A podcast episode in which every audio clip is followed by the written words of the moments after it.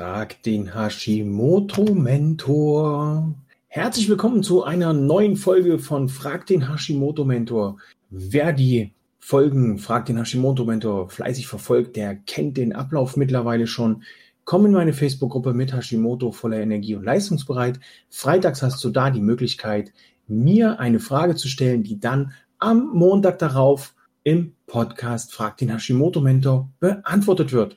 Heute haben wir einige Fragen, die wirklich mega interessant sind, was nicht heißen soll, dass die Fragen in den letzten Wochen nicht interessant waren. Aber hier geht's nun langsam schon mal so ein bisschen ans Eingemachte und das finde ich auch gut so. Die Judith hat gefragt, ich habe gehört, man soll als Hashimoto-Patient glutenfrei, sojafrei und eifrei essen. Glutenfrei war ihr bewusst, soja- und eifrei nicht. Das stellt sie sich schwierig vor. Meine Antwort lautet hier wie folgt. Jawohl, glutenfrei, super richtig, super wichtig. Sojafrei aus folgenden Gründen oder eigentlich nur aus einem Grund.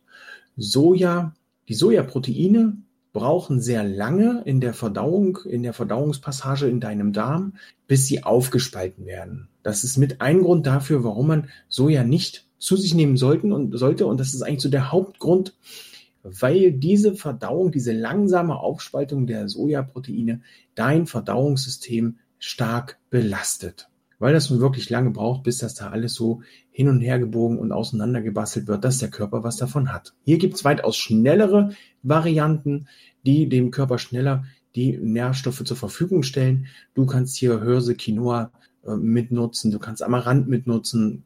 Äh, wenn es um die Milch geht, kannst du dir äh, Nussmilchdrinks selbst zubereiten.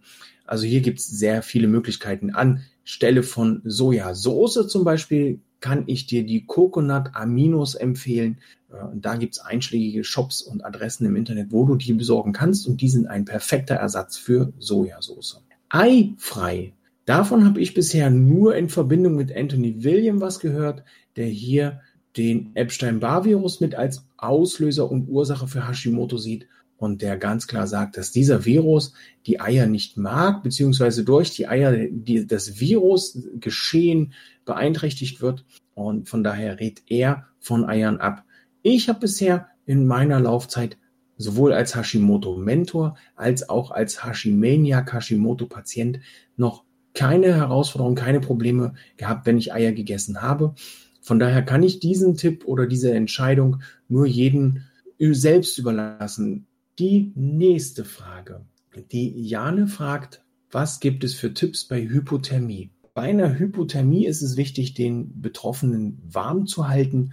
Und ansonsten möchte ich dieses Thema ganz gern an deinen behandelnden Arzt abgeben. Hol dir bitte hier vom entsprechenden Mediziner Tipps und Tricks, wie du das für dich handhaben kannst. Wenn es eine leichte Unterkühlung ist, kalte Hände, kalte Füße, die wir Hashimaniacs, Hashimoto-Patienten so mit uns rumschleppen, dann gibt es so kleine Pads, die kann man sich in der Mikrowelle, glaube ich, warm machen oder die, äh, wenn man die äh, aufbricht, dann verbinden sich da zwei Flüssigkeiten und dann wird's warm. Das kann man zum Beispiel machen. Du kannst Handschuhe anziehen, du kannst dickere Socken anziehen. Du kannst natürlich auch nicht unbedingt zur Freude deines Partners, aber auch einfach mal die kalten Füße unter die Bettdecke deines Partners schieben. Das sorgt auch für warme Füße. Zumindest bei dir. Ich hoffe, liebe Jane, die Frage ist damit beantwortet. Falls nicht, schreib mir nochmal eine E-Mail oder schau, was dein Arzt dir dazu rät.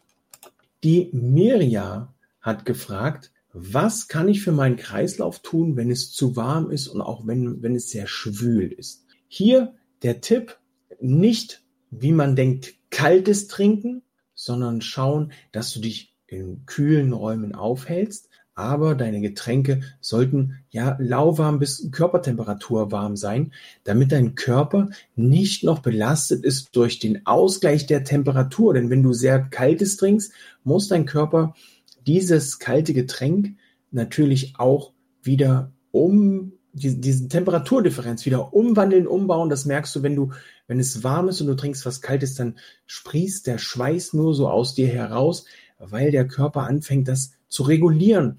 Und um den Körper hier zu entlasten, empfehle ich dir etwas Wärmeres zu trinken, nicht mega heiß. Das kann dann auch wieder in, in, in anderen, den, den gegenteiligen Effekt hervorrufen. Also hier einmal schauen, dass du äh, was Wärmes trinkst. Um da den Durst zu stillen. Vielleicht hilft es dir, wenn du ähm, ein, ein Handtuch ins Gefrierfach packst und dieses Handtuch dann hin und wieder mal um deinen Nacken, um deinen Hals legst oder um die Handgelenke. Das kann auch helfen, wenn du dir morgens zum Beispiel oder auch mittags kühles Wasser auf die Unterarme laufen lässt, so von oben herab aus der Ellenbeuge bis äh, zum Handgelenk, dass hier das Ganze ein bisschen abgekühlt wird. Hier ist es immer wieder wichtig, dass du ähm, intuitiv auf dich achtest, auf dich hörst, um zu schauen, wie du hier reagieren kannst oder wie dein Körper hier reagiert. So, die Miria hat weiterhin gefragt, wie äußert sich denn der Jodmangel? Was haben wir hier für Symptome? Woran kann ich feststellen, dass ich zu wenig Jod habe? Jod ist ja so eine Gratwanderung rund um Hashimoto. Es gibt ganz viele Menschen, die sagen, bloß kein Jod. Dann gibt es wieder Menschen, die sagen, jawohl, Jod ist wichtig. Hier zur Klarstellung, Jod ist definitiv wichtig. Ob es für dich individuell notwendig ist, beispielsweise mit Jod zu supplementieren, also hier noch als Nahrungsergänzungsmittel das Ganze einzupflegen, das gilt es für dich nachzuweisen in einem Jod-Sättigungstest. Den habe ich in diesem Jahr schon mal erwähnt. Du machst dir einfach ein 5 mal 5 cm großes Viereck mit Lugolscher Lösung auf deinen Arm oder auf dein Bein. Und nach zwölf Stunden schaust du, wie dunkel dieser Fleck noch ist. Ist der Fleck noch nahezu so dunkel wie, dein, wie, wie die Ausgangssituation, dann hast du hier keinen Jodmangel. Und ist der Fleck heller geworden und viel heller als das, was du vor zwölf Stunden noch hattest, dann hast du einen Jodmangel und solltest hier schauen, dass du das auffüllst. Es gibt noch einen Jodtest über den Urin. da, wenn du da Interesse hast, dann schreib mir einfach mal eine E-Mail, damit wir da nochmal in Kontakt, Kontakt treten können. Nun zu den Symptomen. Wie erkenne ich denn einen Jodmangel überhaupt? Ja, das ist bei uns Hashimoto-Patienten, bei uns Hashimaniacs nicht wirklich leicht. Ähm, einerseits kann es passieren, dass sich die Schildkröte, die Schilddrüse vergrößert und ähm, natürlich auch eine Schilddrüsenunterfunktion hervorgerufen werden kann durch zu wenig Jod. Äh, allerdings kommt jetzt das Problem, wenn du Hashimoto hast und die folgenden Symptome dir bekannt vorkommen, Müdigkeit, Antriebslosigkeit, Konzentrationsschwäche, abfallende Gehirnleistung, starkes Kälteempfinden, trockene Haut, dann hast du hier schon Indizien, die für einen Jodmangel sprechen. Verrückterweise sind das aber auch genau die Symptome, die wir bei Hashimoto mit uns so rumzuschleppen haben. Ja, und das ist dann nicht wirklich leicht. Hier ist es dann also wirklich wichtig, einen Test zu machen, nachzuschauen und dann Jod über eine Erhöhung der Jodzufuhr nachzudenken, wenn denn ein Mangel besteht. Wenn kein Mangel besteht und du diese Symptome hast, dann ist es wichtig, die, das nächste Kapitel aufzuschlagen und zu schauen, wo kann das Ganze denn jetzt noch herkommen? Ja, es ist in meinen Augen mega wichtig, darauf zu achten, wie sieht deine Jodzufuhr aus. Du kannst zwar einiges an Jod über Nahrungsmittel aufnehmen, solltest dennoch bei höherem Bedarf schauen, dass du hier das Ganze nachsteuerst und als Nahrungsergänzungsmittel zu dir nimmst. Ja, das war's für die heutige Folge. Ich wünsche dir nun noch eine wundervolle Woche.